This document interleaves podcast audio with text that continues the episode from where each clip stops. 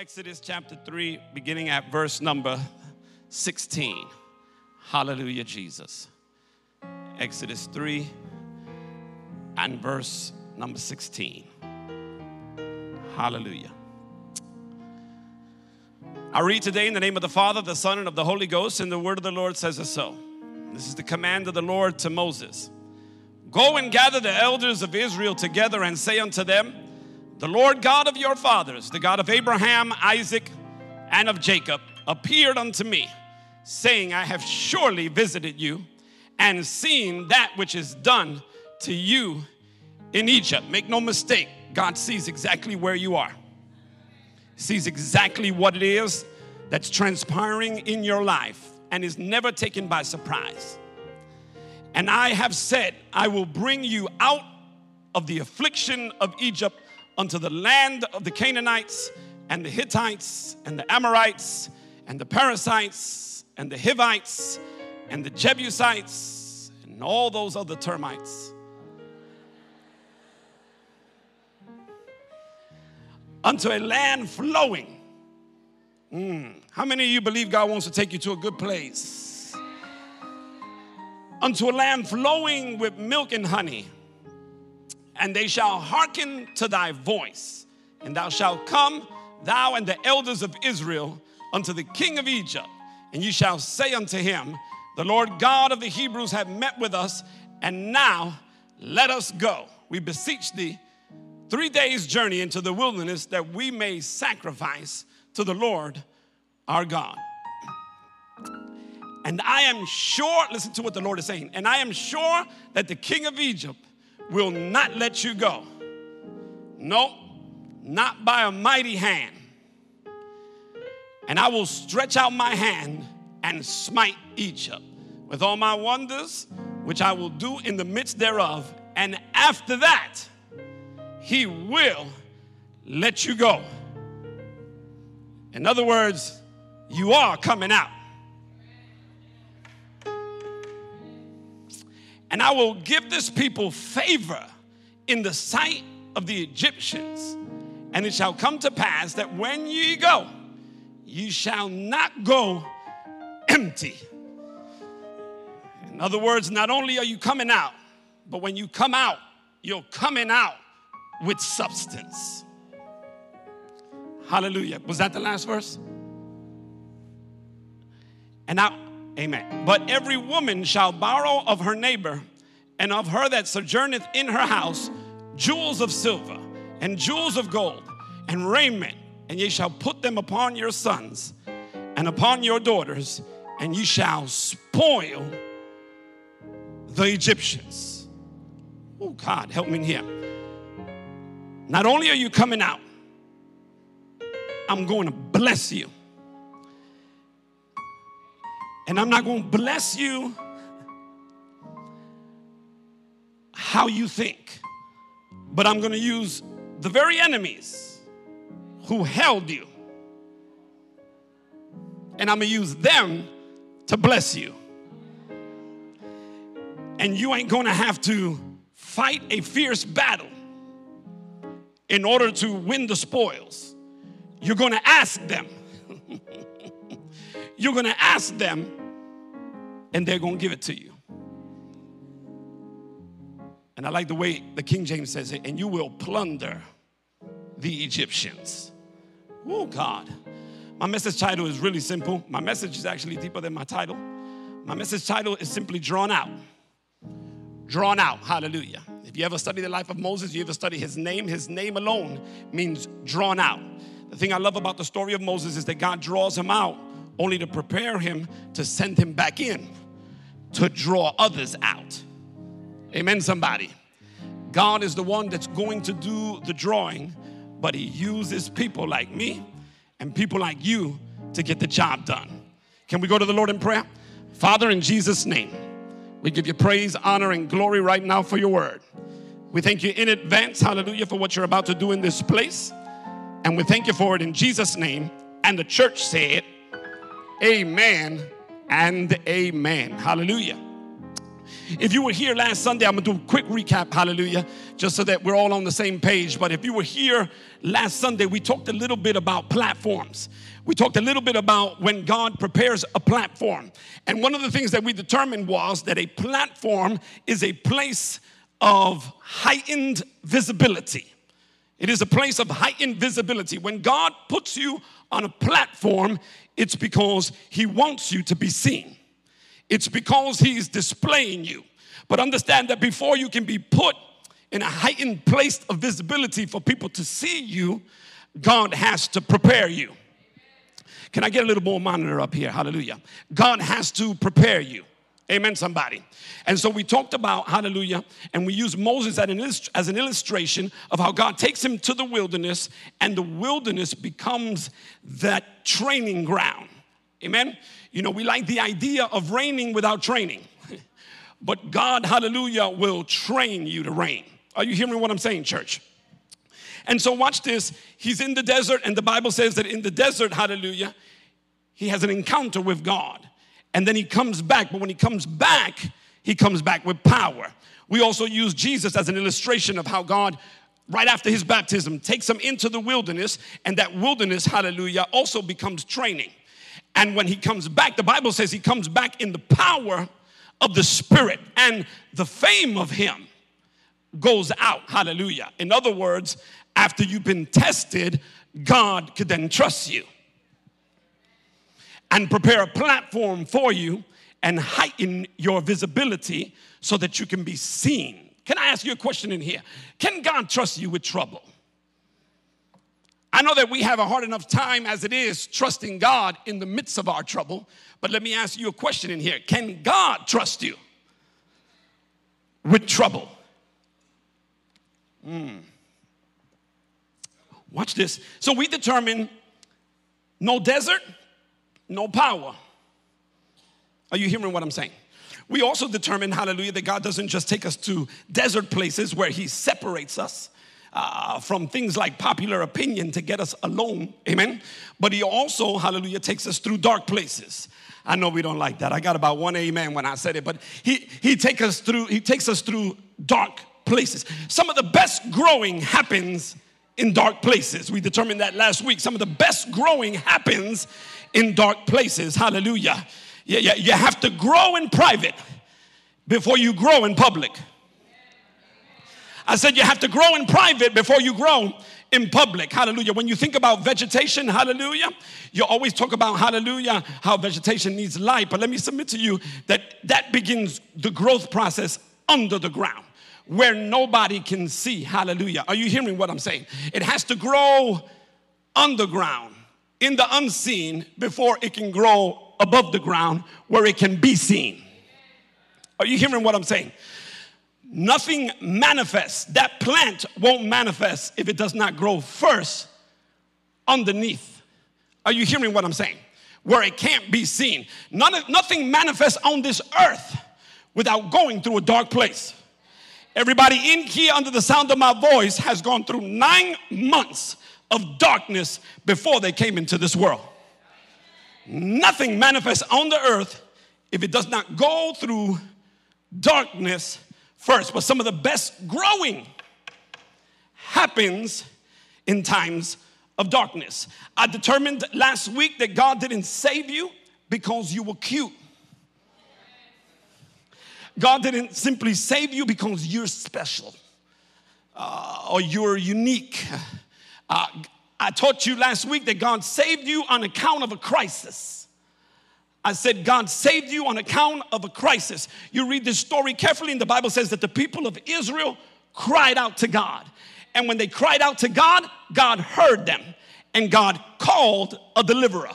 So listen to what God is saying. When my people cry out, I raise up deliverers. And so you are called, watch this, on account of a crisis. You are somebody's solution. God called you to meet or to become the answer to a problem that needs to be fixed. God is so purposeful, He calls you to do something. You, you, you, you're not anointed of God, empowered by God for nothing. I love the way Jesus put it. The Spirit of the Lord is upon me and hath anointed me to. And then he lists the things that he was anointed to do. Because when God calls you on, a, on account of a crisis, he's going to let you know or give you his assignment. But his assignment is also going to require his assistance. Any mission from God is going to require an anointing from God in order for you to be able to do it. Are you in this place so far? And that's pretty much where we kind of left off, hallelujah, uh, last week. You can't do it in your own power. Moses tried to deliver an Israelite in his own strength by killing an Egyptian and ended up on the run. It don't work out too good when you do it in your own strength. But if you do it in his power, you will progress. Are you here? Watch this. So Moses, let's go to Moses is in the wilderness. To make a long story short, because I say that I said this last week, he marries, amen. Uh, he is serving uh, his father-in-law, whose name is Jethro. He's married Jethro's daughter, uh, whose name I believe is Zipporah. Poor child. Let me help you in here. Don't call your daughter Zipporah. Amen. Hallelujah. And if you're in here, your name is Zipporah, I apologize in advance. I don't think I have anybody in here by that name, but I felt like I should throw that out there.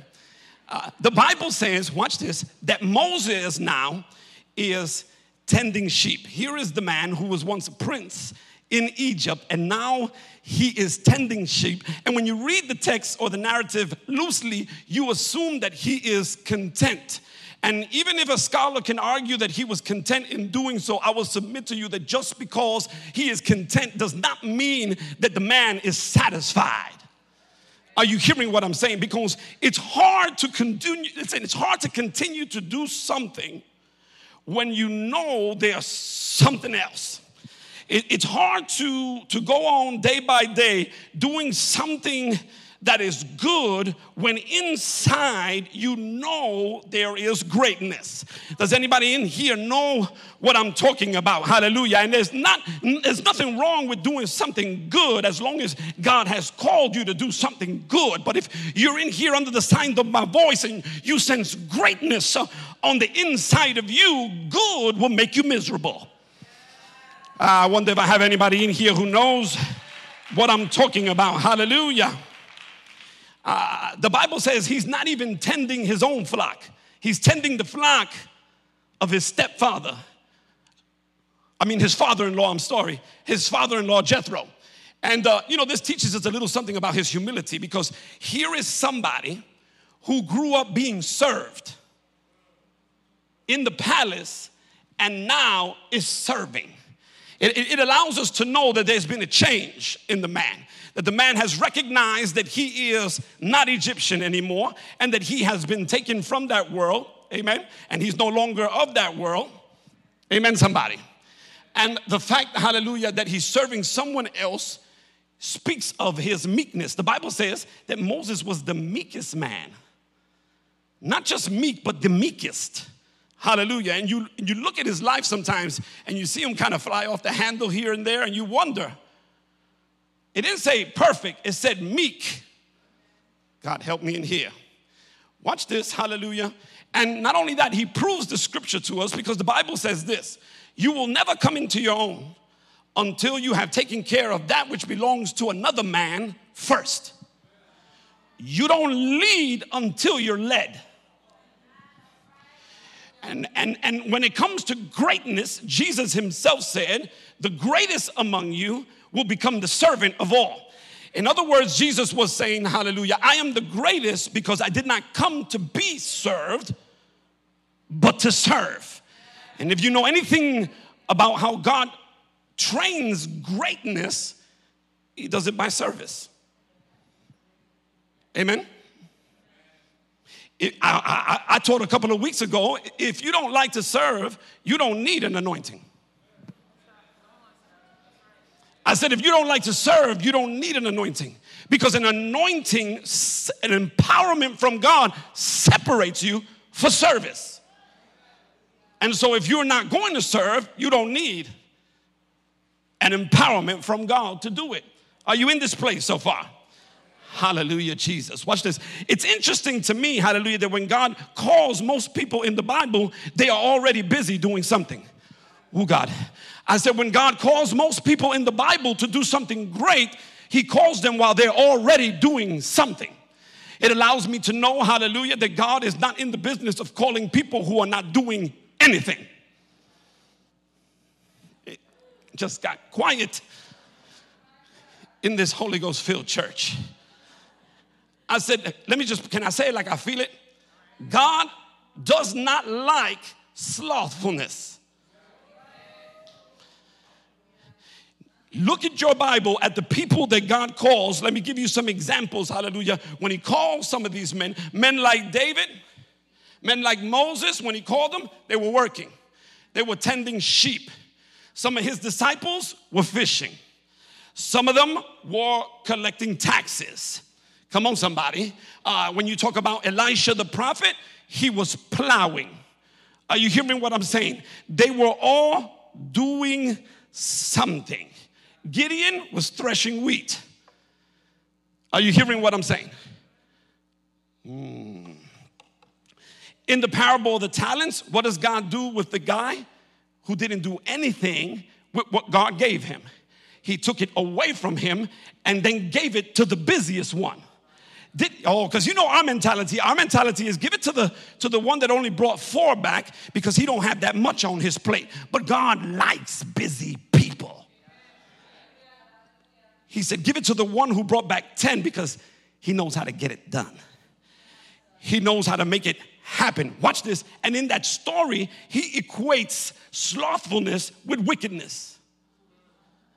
The man didn't do anything wicked as far as we translate wickedness. But God said, the fact that you didn't do nothing with what I gave you, that's wicked. Ooh, it's quiet. Hallelujah, Jesus. Are you blessed in here? Can I just throw in a side note? This is a statement that I just want to throw in here. God will allow you to live on the level you settle for. I said, God will allow you to live on the level that you settle for. It's amazing to me when I think about this story, hallelujah, how the Bible says that the moment they cried out to God, God heard, spoke to Moses, and began the process of deliverance. But it took 400 years before they called out on God. And I'm just wondering sometimes, hallelujah, if somebody in here is just a cry away from doing more because watch this you're not going to get more if you don't ask for more. And god will allow you to live on the level that you settle for. The reality is that some people don't want more because they know what more will bring. More costs. Are you in this place so let me take you back to the encounter very quickly. You know the story. Moses is in the wilderness, he's walking, and all of a sudden he sees this bush that's on fire. Not only is the bush on fire, hallelujah, the Hebrew word for the word bush there, Sinai, uh, suggests that it is a thorn bush. So it's not just a bush, it's a bush with thorns. Uh, not only is it a bush with thorns, the bush is on fire. It's on fire. Uh, nothing strange with a, or uncommon with a bush catching fire in the desert under intense heat. That's actually common. But something made Moses stop when he saw it, and it was the fact that the bush was not consumed. The fire should have caused the bush to wither up and die and burn, but it was on fire, but it was not consumed. Listen, and when he saw that it was on fire, but it wouldn't go down, he was intrigued. And the Bible says, I will now turn and see this great sight. This great sight. Can I make a statement in here? People who are consumed by their affliction are unimpressive to the world.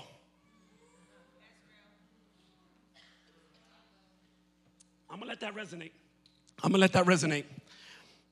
People who are constantly consumed by their affliction are unimpressive to the world. Listen to what I'm saying. Moses was not impressed because it was on fire. That was common. What impressed him was that it was on fire, but it was not consumed. If you are constantly being consumed by your infliction, by your affliction, you will remain unimpressive to the world. But if you are the type of person who can go through fire and not be consumed, hallelujah, you will get somebody's attention.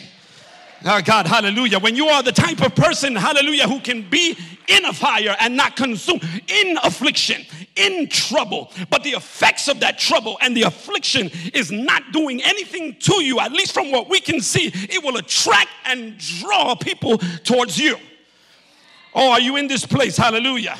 He said, Watch this. Moses said, I will turn now to witness this great sight. People are attracted to winners. Those amens are so sporadic. I said, people are attracted to winners. People will draw to other people who have this, this, this ability to overcome trouble. Oh, God, help me in this place. Uh, listen, it will cause people to turn heads. The way I handle the trouble that comes my way will cause people to turn their heads. Not only will it cause people to turn their heads, it will invite a change of direction. The way I handle the trouble I go through will cause people, hallelujah, not just to be drawn to it, but to consider changing their direction. Moses looked, was walking away from it because for a bush to burn is common. It's common, hallelujah for most people to crumble under pressure. But it's uncommon to watch somebody go through hell and remain standing. And so he said, Hold on a minute, I need to turn and get a closer look. Oh, God, help me. Are you in this place? Ah, God, hallelujah. Watch this. If your afflictions are affecting you, people will walk away from you. Because people are not attracted, hallelujah, to people who are always wearing their weariness.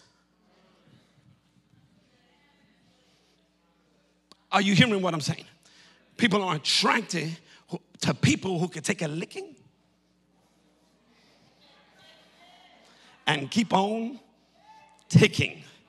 Oh, God, help me in this place. Hallelujah. And the ineffectiveness of the fire will draw them to you. Are you in this place? Do I got, can I just say like I feel it? I, I'm a big Rocky fan. I got anybody else? Come on, you're from Philly. Hallelujah. Big Rocky fan. Hallelujah. There's something about those movies, the Rocky movies, that make you want to jump out of my seat and start shadow boxing. Y'all gonna leave me up here by myself. It's all right. Listen, listen, wait. There's just something about it. And watch this. You know, in one particular movie, I'm not gonna get all into it, but in one particular movie, after going down a bunch of times, he goes to his corner and looks at the coach, at the trainer, and he says, I ain't going down no more. I ain't going down no more. And and the whole fight shifts because of a decision that he made. You don't hear what I'm saying. I wish I had more people in here that can make up their mind after being knocked down a few times by life, the vicissitudes of life, hell, or whatever the devil brings your way, that you can determine, at least use your faith and say, I ain't going down no more. This is the last time I'm going down. Hallelujah. And when he said those words, it's almost like he encouraged himself, and the fight shifts.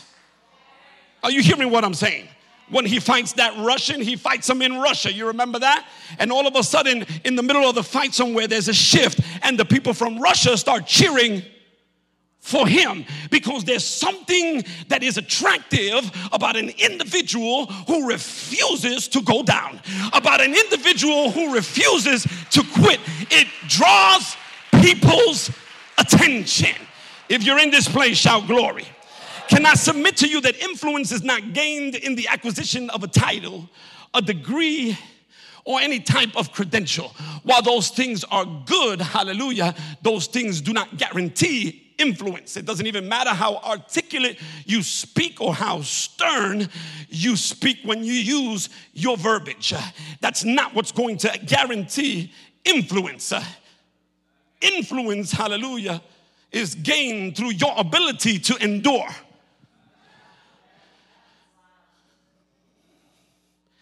I'm not investing into anything that's not lasting. Oh God, hallelujah. Watch this. The way you live will grant you an audience God can speak to through you. The way you handle life's adversities will grant you an audience. Come on, somebody, that God can speak to through you. When Moses came to the bush, when he turned and was drawn to the bush, God spoke. Are you hearing what I'm saying? God wants to speak through you, but you ain't showing nobody nothing. You don't hear what I'm saying in this place. Hallelujah. I said, God wants to speak through you. Hallelujah. But your inability to overcome trials and your constant wearing of your weariness is not creating opportunities for effective ministry because people are watching you. From the moment you declare that you are a child of God, people are watching you. Hmm. They're not drawn to you because you have not given them anything to see outside of what's natural outside of what's normal. The bush burning and being consumed, that would have been normal. But the fact that it was not consumed, that's not normal. That's what attracted them. That's what created an opportunity for God to speak through it. Are you in this place? That bush is a picture of Israel just in case you did not know. Wood, oftentimes in the Bible or a bush, is indicative of a group or humanity. The fire is the affliction that Israel is going through. Watch this. The thorns is the very fact that Israel is caught in a situation they cannot get out of. But they're not being consumed because God is in the bush. Oh, God, have mercy in this place. Hallelujah. And I wish I could stand up here and testify that I'm that strong. And the reason I stand before you, hallelujah, healthy and whole today is because of my own strength and my own power. But I will submit to you that the only reason I can go through hell's kitchen and stand up here is because God is in it.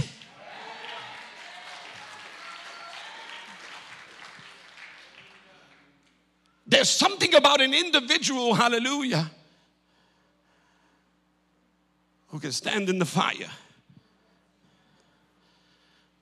and not go down. That moves people to want to investigate your life and create an opportunity for God to speak through you to them. Ooh. Moses said, I will now turn and see this great sight. It ain't gonna happen if you're not showing them something. Are you in this place? And the Bible says, hallelujah, that he speaks to Moses from the bush and he calls his name twice Moses, Moses. Hallelujah. And just in case you didn't know, in the culture of that day, if you mention somebody's name twice, they refer to it as a repetition of endearment. A repetition of endearment it, it indicated that there was some affection or some friendship involved. In other words, Moses knew because of the culture of that day that the one who was addressing him was actually concerned for him, actually cared about him. The one who calls you cares for you. Are you hearing me in this place? And that's why Moses answered immediately, Here am I. Here am I. Stay with me. I'm still building this thing. You know the story. I can't get into this for too long, hallelujah, because I won't quit. Uh, he's, he's, he starts to get closer to the, to the bush, and God speaks again and says, Stop right there. Take off your shoes, for the place that you are standing on is holy ground. Hallelujah. In other words, don't just walk up in here wearing where you've been.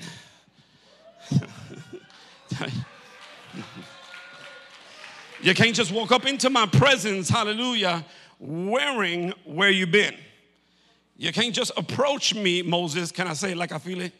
Wearing your sin like dirty shoes. Because watch this, up until now, I haven't prepared you for me.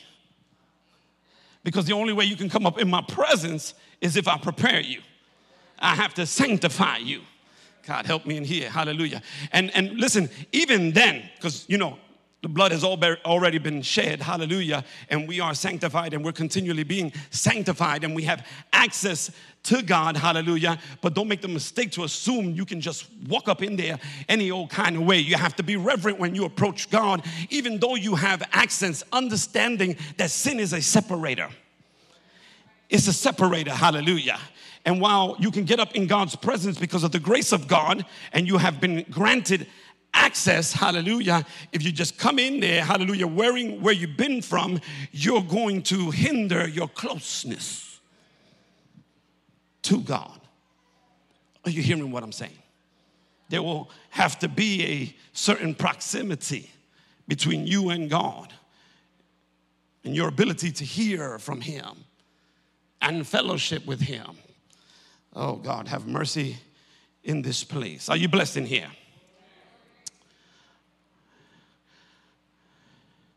Moses was observing the bush burning, and instead of burning up, it burned on. Instead of burning up, it burned on and on. Look at somebody real quick and say, Burn on. Moses chose to understand this thing that he's seeing a little further and decides to get even closer. Can I, can I submit to you that people are not watching you the most when things are going good in your life? People are watching you the most when things are not going good in your life. God, help me in here. Because they want to determine, hallelujah, if what you have or claim to have really works. You don't hear what I'm saying. So they wait for trouble. And when trouble is happening, God help me in here, hallelujah. When, when you hear at the workplace, hallelujah, that they're about to start laying off people and people start getting nervous and full of anxiety, they're gonna look at you to see how you react to the bad news, hallelujah, to determine if you have something that they don't have. God help me in here, hallelujah. And so they'll wait for trouble it kind of reminds me of when those three Hebrew boys get put in the furnace. Hallelujah. They didn't just put them in the furnace, turn their backs, and walk away. Uh, after a couple minutes, they looked into the furnace because they wanted to see what kind of effect the fire was going to have on these Hebrew boys that claimed that their God was well able to deliver them out of the fire. And so they looked in there, hallelujah, and say, Hold on a second. Didn't we put three, didn't we put three guys in there? And they said yes. And they said, so why do I see four? Why do I see four? Why do I see four? Why do I, not only that, this is Old Testament. They said, why do I see four? And the fourth one looks like the son of the living God. How does an old heathen king get a revelation of Jesus Christ in the Old Testament? lets us know, even in the Old Testament, God has a son. And the son was in the fire, and they were in the fire, and they were not consumed because God was in the fire. Can I help somebody in here? As long as God is in it, you will not burn. I said, as long as God is in it, you will not burn. As long as God is in it, as long as you have God in you, you can go through hell's kitchen, hallelujah, and you still gonna make it.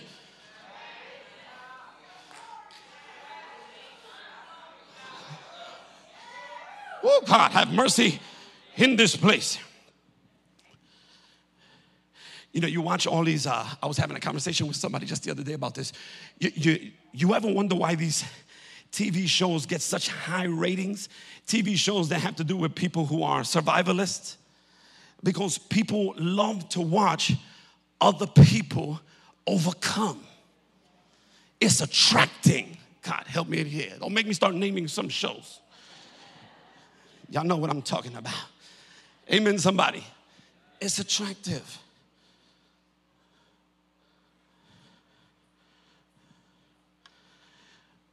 When you constantly wear your weariness, you'll begin to lose your viewers.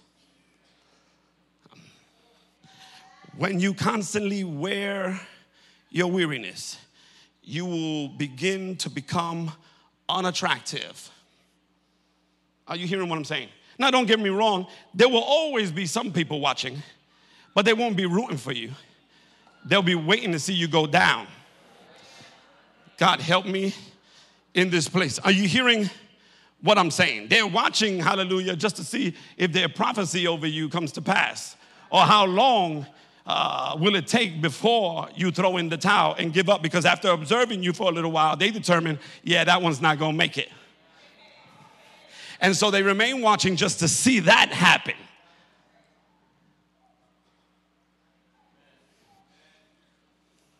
Are you blessed in here?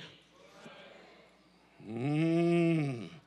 They'll eventually lose confidence in you. People will lose confidence in you if you constantly wear your weariness. Some people, my God, go through trouble and it just shows on their face. They wear it. Some people wear it. Hallelujah. When they're happy, my God, they let you know they're happy. When they're going through it, they can't even get up from their chair and praise God. It's real easy, hallelujah, to spot an individual, hallelujah, who's moved by their emotions. You just got to watch them for a little while. Are you hearing what I'm saying? I will not invest into that person. Are you hearing me? Mm-hmm. I'm losing my amens. How can God position you on a great platform when you do not exude great perseverance. You keep declaring, I'm gonna make it, but you keep displaying that you can't even take it.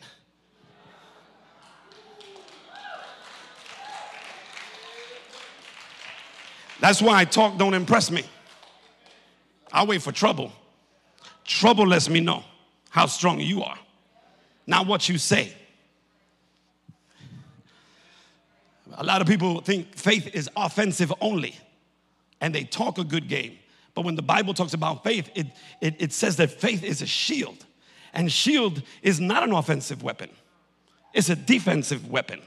I know where your faith is at, at by your ability to withstand the fiery darts of the devil, by your ability to raise your shield Hallelujah. A faith that's not tested is a faith that can't be trusted.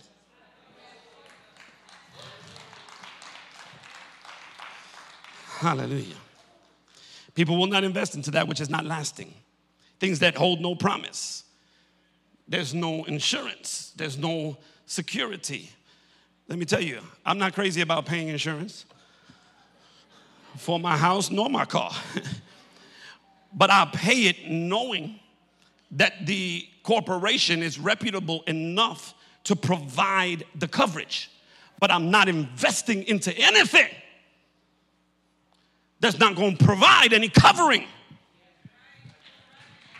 God, have mercy in this place. Can I say it like I feel it?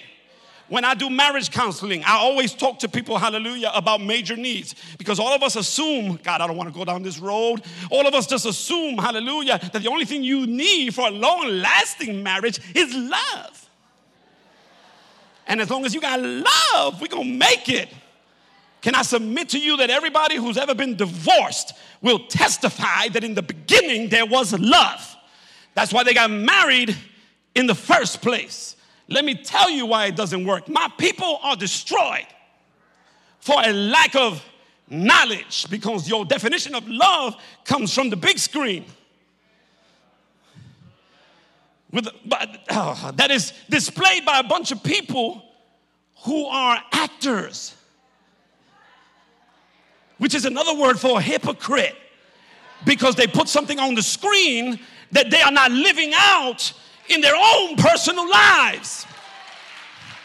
They're making you grab a Kleenex, hallelujah, but living like hell. You don't hear what I'm saying. Are you in this place? And so, watch this. Marriage, can I help you in here real quick? I'm gonna turn this into a marriage conference. Marriage is about needs being met. A man has major needs, a woman has major needs. And here's the kicker they're not the same. The problem with us is that we assume that what I need and what is a major need for me needs to be a major need for her, and it's not. And you frustrated and you don't even know that you were made different. And so I, I, can't, I can't do it. I can't do it. But let me just give you an example. Number one need of a woman is security. Security. And God uses the man to help need that, meet that need in the woman's life. It's not something she wants, it is her number one major need security. I need to know that if I fall, you're gonna catch me. God, help me in here. I need to know that you're going to provide for me, not just financially, because you could be providing financially and still cause your family to starve in another area. I got to leave that alone. Hallelujah. But I'm listening. you you want her to give you all of herself. But you don't even know how to take care of you.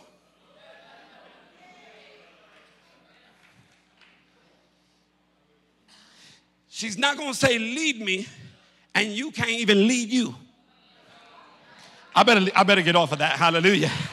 Uh, because I'm going to start some trouble in church today. I'm not investing into anything that's not going to provide covering. It's almost unfair that I didn't say the number one need of a man. I'll just throw it out there. It's honor. I said it's honor. You want to kill a man? Make him feel less of a man. You don't have to hit a man in the head with a skillet. Ladies, you don't know your power. All you got to do is talk to him. The very fact that we come off as macho, hallelujah, is because we're just protecting the very fact that we're weak in our ego. And if you want to kill us, all you got to do is tell us we're not being the man. All right, that's today's marriage lesson. Hallelujah. I got.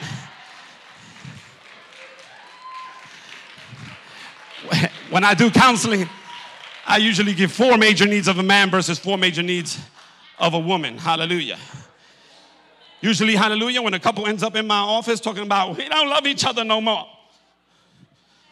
in about five minutes, I could tell somebody's needs are not being met. It don't even take long. And they think that when they come up to me and tell me, we don't love each other no more, that I'm just gonna go, oh man, that's it, that's the end of it. I look at them and I go, so? Get it back. Get it back. Get it back. My Bible says you can get it back. Oh, y'all don't hear what I'm saying. Jesus told the church, you lost your first love. Get it back. And then he said, Not only am I telling you to get it, let me show you how to get it back. Remember, repent, and redo. Remember from where you have fallen. Repent, hallelujah. Do something different and redo the things you did at first. Remember, repent, redo. We'll put the er right back in that marriage. Hallelujah. Notice he doesn't even say anything about emotions. He didn't say work up emotions. Work up. He said work it. It'll work if you work it. And the minute you stop working at it, it will stop working for you. I got to get off of that.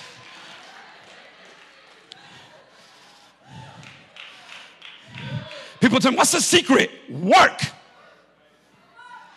Work. It's like exercise.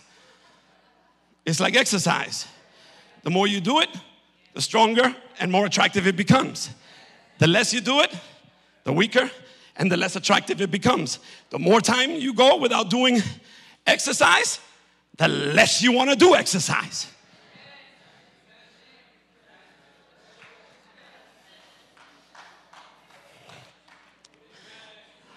How in the world am I going to get back into this? That's what you call a first class rabbit trail.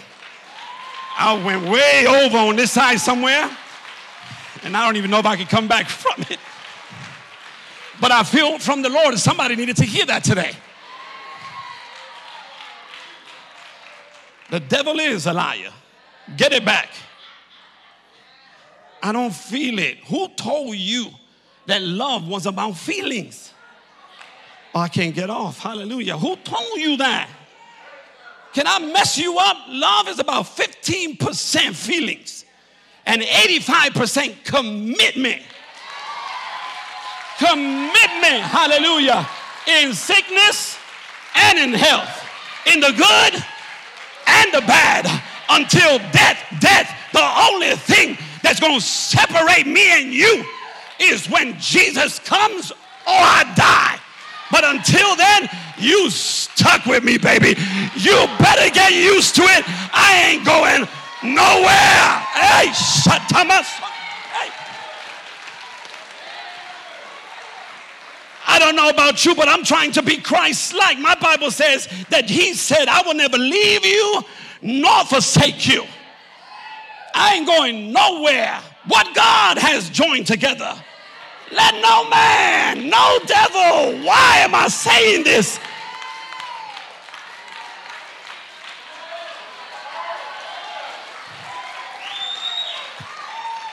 Oh, God, have mercy in here.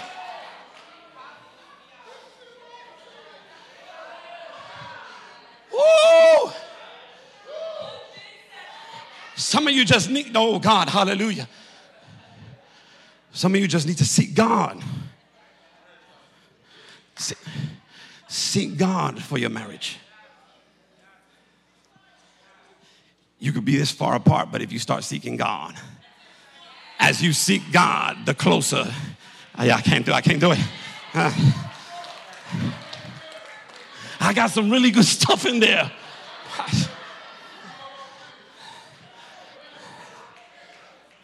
Oh, God, have mercy in here.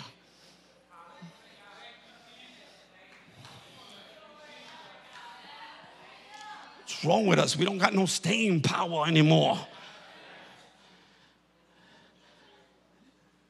Who said, nobody said it was easy. One of the things I love, let me try to bring it back home. One of the things I love about that bush is that it's on fire. There is trouble, there is affliction. Standing there, not going anywhere, not giving up. Watch me burn. That's bone of my bone, flesh of my flesh. She's called woman because she came from the womb of mine. I'm about to run around this place. I don't hear. Remember where she came from. I know man ain't got no womb, but in Genesis chapter 1, he did. I ain't going, I, it's 1228. I got two minutes. You know what I'm gonna do? I'm gonna close. Let's stand to our feet.